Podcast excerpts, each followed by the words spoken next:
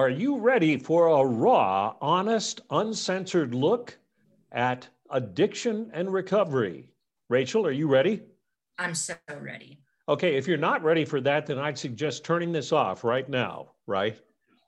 but you definitely will not want to. you are watching Odyssey House Journals, uh, one of the most watched podcasts that, that deals with the recovery and, and addiction issues. And I'm Randall Carlisle, and my co host is Rachel Santizo. It's so good to see you. You always wear a different t shirt promoting something. So, what, what is it today? So, on my shirt today, it says Speak Up. And I think that that is a very powerful phrase because I think our stories are so impactful and powerful.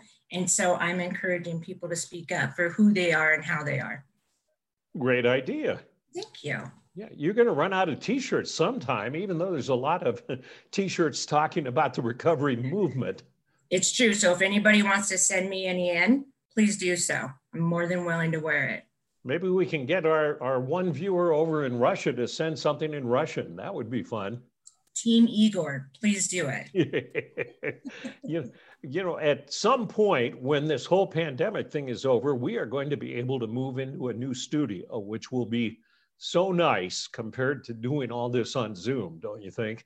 Yeah, I can't wait for that connection and where we can really like feed off each other's energy in a more powerful way. Powerful is my word today, clearly, but mm. it's just so powerful. And especially our guest speaker, I can't get it out of my mind but it will be very beneficial. Looking forward to it. Well, you know, speaking of doing things on Zoom, I've always wondered since you know a lot of like a, a lot of outpatient treatment and and all sorts of medical things are being done on Zoom these days, and I always wondered uh, if it's as effective as in-person stuff. And and I came across this. There's a study. Uh, there's six different studies that came out that were released this week and they claim that video sessions with a qualified therapist are not significantly less effective than in person sessions, which I thought was interesting. Well, I'd have to agree with it. I mean, I, I myself do Zoom therapy sessions, and I think it's actually kind of nice when I set the tone and I do it in a comfort, safe space for me. And so I would completely agree with that. I still think it'll be nice to get back in person for doing everything at some point. Right. By the way, you can watch this on YouTube uh, and you can listen to it on iTunes, Spotify, and iHeart. And now the big reveal. Who is our guest this week, Rachel? Oh, man. This tremendous, spiritual, powerful, honest, humble man he's actually said something so profound to me that I got it tattooed on myself. And so, without further ado, Frank Young. Frank, there he is. Hey, Frank. Hi, Frank. I, I, I got to stop before we do anything else. What did he say that you had tattooed? And can you show us your tattoo? Yeah, so it's going to be upside down, but they're elephants right here. And I was at a time um, in my sobriety. So they say this a lot, right? So you can be a dry drunk. So it's like you're still sober, but you're struggling internally. Um, and I was at that point and I went in. Frank has always been very supportive of me. Um, and I went in and he told me a story about elephants. And now I can't get enough elephants like in my life around me. And so I will let Frank tell the story. You know an elephant story, First, Frank. Right. First, thank you for the uh, the uh, intro, Rachel. It was perfect. I'm not gonna lie. Uh, honor for me to be here with you guys. Um, I remember that day. I, I, that's one of those memories that stays in my mind, and it's uh, a blessing for sure, just like you are. But uh, Rachel was, you know, she was in it, like we get in it from time to time, and she came to me and she said, you know, she we have a cool relationship where we can be transparent and honest with each other without the fear of being judged, which I believe is the foundation of recovery. Um, and so I, we were talking, and, and, she was telling me where she was at, and I just said, "All you have to do is stay with your elephants." And she, and she like looked at me, and she goes, "What are you talking about?" And I said, "You know, elephants. When an elephant gets sick or an elephant gets tired, the rest of the group will support that elephant literally, physically. So they put the elephant in the middle and they migrate and they won't let him lay down and they won't let him fall down. And they'll get him to a safe space to where they can go down uh, because oftentimes when, if, when an elephant does, if it's sick, it'll never get back up again. So it's a, uh, it's a story that was told to me a long time ago that has had a really big spiritual impact on the way I view community. Yeah, that, that, that's a pretty significant story. I I had never heard that before, but it makes a hell of a lot of sense when we talk about, you know, the recovery community in Utah is huge. Various organizations and it, it, it's pretty amazing. And people outside of the recovery community don't realize how. If you had to guess, Frank, how many people are in recovery in Utah? What, what would be your guess? I, it must be in the thousands.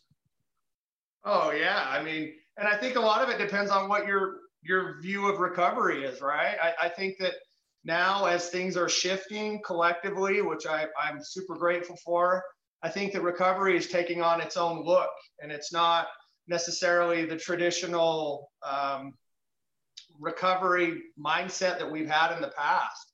And I, I think the beauty in that is we're seeing more and more and more people realize that they need healing, right? So it can be for a variety of things from substance misuse to food to i mean there's just so much that we can recover from now and i think the foundation of all recovery at least my little humble opinion rachel. It's very humble. Uh, the basis of what i think recovery is truly is community. And and you know i've been doing i've been on this path for a long time since since 2002 and the one thing that i've noticed is the people that have a group that they can come together with, be transparent with, feel safe with, be honest with. Um, those are the people that, that usually have a, a shift in whatever you know direction they need to go. You know, and I would say it's a lot more than thousands. I think it's probably hundreds of thousands, maybe in the state. You know, I, I think it's a conservative, not a, maybe it's a overestimation on my part, but I think that it could be true. Yeah, I don't I don't doubt that. For those oh, Rachel and I are familiar with your story, but not everybody watching this is. Can you give us a a brief recap of where you were and and and where you are now and how you got there? But I, yeah. I just want to interject. Uh, Frank, when you tell your story, your shirt, it starts out and it says warrior. And so when you show your shirt, just be careful not to rip it during the podcast, okay? yeah. I don't I don't know if you noticed, Sorry, but Frank is in pretty good shape, and there's a reason for that, which he will tell in his story. Uh, so, a little bit about me I, I grew up um, in an addicted home. My parents both suffered from, from um, well, I think the whole family suffered, you know, to a certain degree for sure, because the household was sick. And uh, they were amazing people who raised me with a lot of good qualities. I mean, there was a lot of love in our home. There was a lot of of the really good things that that childhood should be, but there was always an, an you know, the addiction was always at the center of our family, you know. So I, I think I grew up having a lot of traits and personality issue or differences than my peers just because of the home that I grew up in. Um, so for me, you fast forward the childhood years, I get to my early adolescence and I have my first drink and it, it does all the magic that it does, you know? Um, and, and in that, I mean, there's a couple powerful stories for me, but one one that I like to share specifically with people was the first time that I, I, made the decision to drink at 14 years old. I drank an entire bottle of really fine five dollar rum. it, it, wasn't like if yeah, it was it's Montego Bay and it's literally like five dollars. It's terrible stuff, right? Uh, I was with a group of guys and, and I drank the whole bottle. I mean, essentially, I drank the entire bottle you know, and and from that got really sick. Did a bunch of things that night that I hadn't never done in my life before. Um, they dropped me off on our front yard in my front yard, knocked on the door and took off. so my mom comes out and she's totally heartbroken, just totally heartbroken because you know she knows that pattern in our family, and uh, she's she's like kind of holding me and she's crying, and I'll, I'll never forget it. She says, "Not you, not you." Right? Like you're the one that's not supposed to do this. And, and it, it broke my heart inside. It did, you know, and, and uh, the important part of this story is my first thought after that is I won't ever do it like this again. And, and that was kind of the, the lie that I chased the entire time I, I used drugs and alcohol, you know, is I didn't ever want it to get to that terrible point again. But that happened a lot with me. and I would come out of it. And then again, I would remind myself, I'm never going to do that again. And I would find myself in that same situation the next time or two times after or a month after or whatever. It always brought me back to that. So as my, uh, as my addiction progressed, like it does, you know, it did with me, you know, I was introduced to a lot of, of other drugs and uh, really, it, it really just devastated my life. Right. And, and I was able to manage it for a while, but it came to a point that I wasn't. And, and I should rewind just a little bit because I have to share a little love. Um, when I was 15 years old, I, I, the universe brought me together with my wife. She was 14 years old, very similar life experiences. Like we, the, the night that we truly bonded, we were we were scamming in a park, if you know what that word means. And that's how old I am. So we were we were making out, and uh, we had this entire conversation that we were both petrified to have. She said to me, "I have to tell you something," and and I'm like, "Oh no, what is it?" And she's like, "Well, my mom's in prison, and I was overcome with joy because my dad was in prison, and I was afraid to tell her that, right?" So we have this moment where it's like, "Oh yeah, the universe brought us together." Now, we went through a lot of stuff together. You know, we were young, we went through addiction together, we used together, we were sick together, we got sober together, we got sick again together. we're, you know, we're, we're sober again. And it's just been, she's been the, uh, she's the rock in my life. She's an amazing woman for sure. And you're still together? Yeah, it'll be our 25th year married here in a week. 25 married. Yeah. And but a lot of years before we got married. And how many kids do you have? Five. The Cinco. Five of those. And they're amazing. And you know, they've, they've been through some dark stuff. Some of them have been through some dark stuff with their mom and dad, and some of them have been through, well, they've all been through the light with their mom and dad. And, and um, they're just, you know, that for me, that's probably one of the most important things. And to be honest with you, I hear a lot of people say that you can't get sober for somebody else, but after my last relapse, I did. And I, and I stand by it. And it was the truth for me. I wanted to be sober for my wife and my kids. I didn't want them to go through that again, you know? So Frank, I see you with your family and you guys, um, it's one of the things that I admire the most is the loyalty, the integrity, um, the support, and the love within your family. I mean, your kids go with you to all your gatherings, all your recovery events. Um, how did you get to that point though? The prison, the lifestyle, how did you get to that point? Like what was the turning point or how did you do it?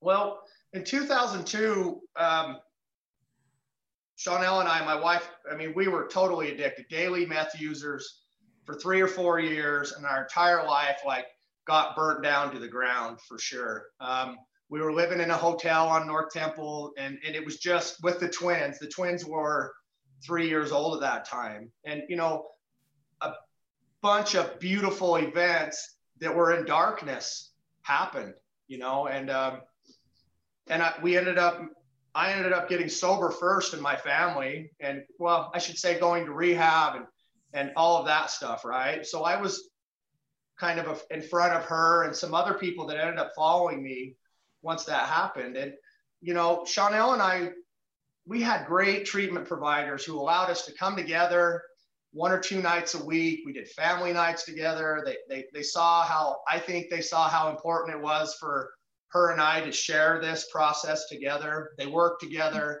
and they, they provided us with a really cool opportunity, I think, you know. So once the both of us got on board, we just, we didn't know what the hell we were doing. we, we, didn't, we just, we just wanted to live a life we wanted the twins to be happy. You know, we wanted we wanted to break that cycle. I don't, you know, I don't think we ever talked in those terms, but subconsciously, you know, her and I had lived that childhood that we were starting to put those children through. And, um, you know, I, I just, I believe in the nature of love and I believe that that's, that's the great changer, you know, the activator of change is love. And, um, So we, st- you know, we started that part of our lives, and like we didn't have a car. I, mean, I was I was barely hanging on to work by the, the skin of my teeth, and we just take those kids and hop on the tracks. And we didn't have any money. You know, I was living with my younger brother that I basically Chanel and I helped raise when he was like 13, 14, 15, 16. So we didn't have anything at the time at, at all, but we had each other. You know, and so we'd go to Liberty Park and run through sprinklers, or we'd go you know, we we get on the, you know, we we did we did stuff like that, and it was was really cool. It was so cool. Some of the happiest moments of my life were in that that very beginning phase of not having anything but each other.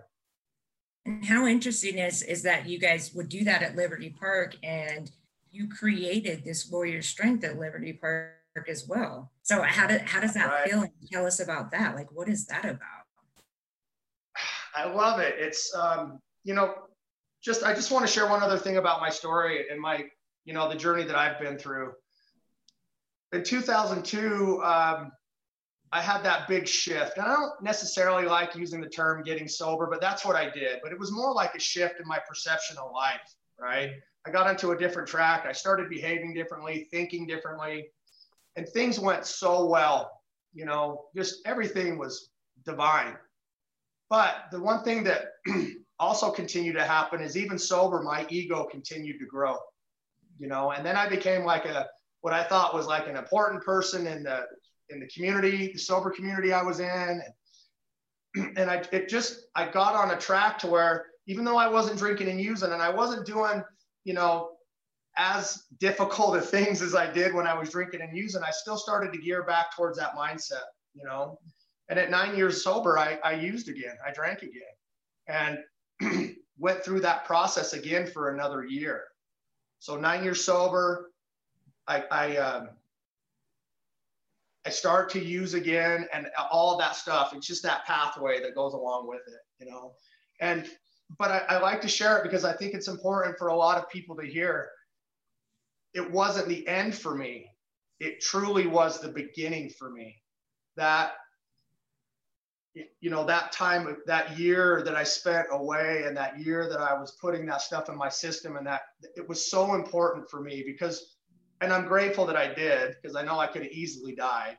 But when i got back i had a brand new set of eyes in my head and i was just willing to be as humble as i possibly could and, and look at things differently. And and that truly put me on a path to where warrior strength is a community where um, I'm a lot more open and compassionate and caring about people, you know, because those first nine years I was very rigid in my thinking and I was very, I was determined and, and, and to be a certain way. And, and, and, you know, now looking back at it, I'm glad that, that those nine years happened because I was able to bring some stability to my life and to my family's life. But I'm also super grateful for that relapse because it put me on the path that I'm on today. So if somebody's out there and they and they've they've made that decision or they're in that place, it's not the end and it doesn't have to be the end, you know, and don't shame yourself because that isn't helping your sickness at all. Don't do it. Don't do it, you know. So, um, you know, I, I was always heavily involved in, in that, in the 12 step community, which I have so much love and gratitude for. I've met amazing spiritual teachers there, but again, my journey shifted about three years ago and I was truly introduced to what community is. And um, that's when a lot of things really changed for me internally as far as my own recovery and um, as far as the value that I put in connecting with people and being a student of people and helping people through trying to teach them the things that I've learned over the years. Um, and then that from that shift has just been this uh, it's like a lagoon ride. I don't even know what's going on. I just know that I love it every time that I'm on it. You know what I mean? so, so what is, what is warrior strength and how can people become part of it? Because you know, I see your pictures on Facebook all the time and you're lifting, you you shame me all the time. I feel terrible. You know, and I mean, you know, look at that compared to yours. You know, there it's a. You better get a permit for that gun, Randall. You better get a permit. so, um, uh, Warrior Strength is a local. You, oh, go you, ahead. You, you put a lot of emphasis on physical fitness being part of recovery? Absolutely. So, uh, Warrior Strength is a local nonprofit. Um, it's geared for the recovery community. We have a lot of people who are family members. We have a lot of people who have uh, coworkers, or you know, we have a lot of people who are affected by um, misuse that are in our community. And basically, what what what Warrior Strength boils down to is we have core values that are based on transparency, transparency, um, compassion, and honesty. If I'm going to boil it all down, we provide a safe space for people to come together and be wherever they're at. So um, we talk a lot about holding space in our in our classes and our sessions, and for us, holding space is just being there for the next person. It's not trying to fix them or tell them what to do or you know any of those other things. It's just to say, hey, we're right here with you. You know what I mean? And and I've found that you know for the last several years, what I've found is there is a healing process that community helps with, you know, and and it it's so powerful that like I get to see this change in people before they get to see the change in themselves.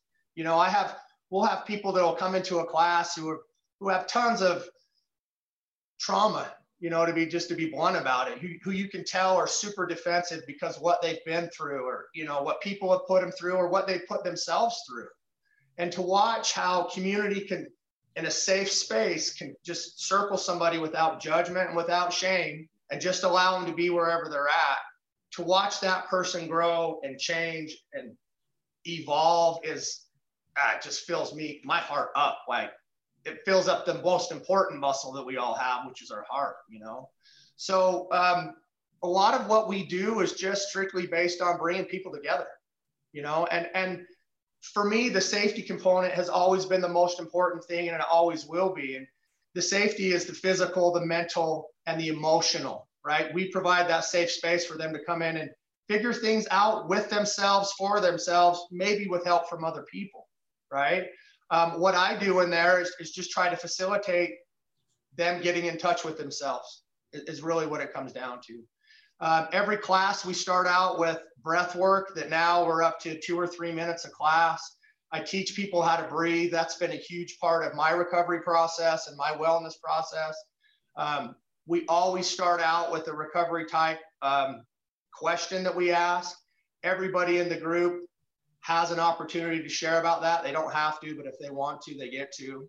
You know, and, and sometimes I sometimes we go pretty deep like in a class this week we asked you know what's an old agreement that you have about yourself that no longer serves your greater good you know and to listen to people talk about these agreements that they've had that other people have given them or that they've given themselves and to watch them to literally watch that light come on you can see them telling themselves i don't have to do that anymore.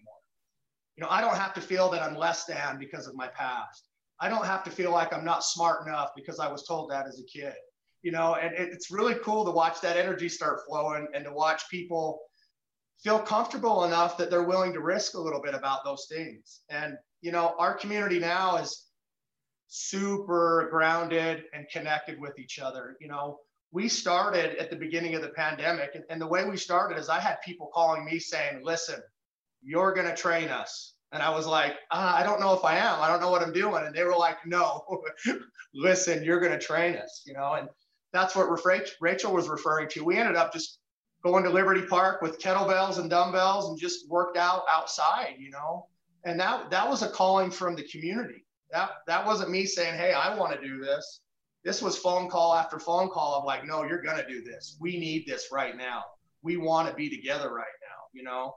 And I look back at that and I think, man, that, that's all we have to do as a species, right? If we can just come together and know that we're helping each other, share a little love, share a little inspiration, empower each other a little bit, I don't think there's anything that can't be fixed. I really don't. How, how do people, if people want to participate, you talk about classes and things like that, how do they get in touch with you?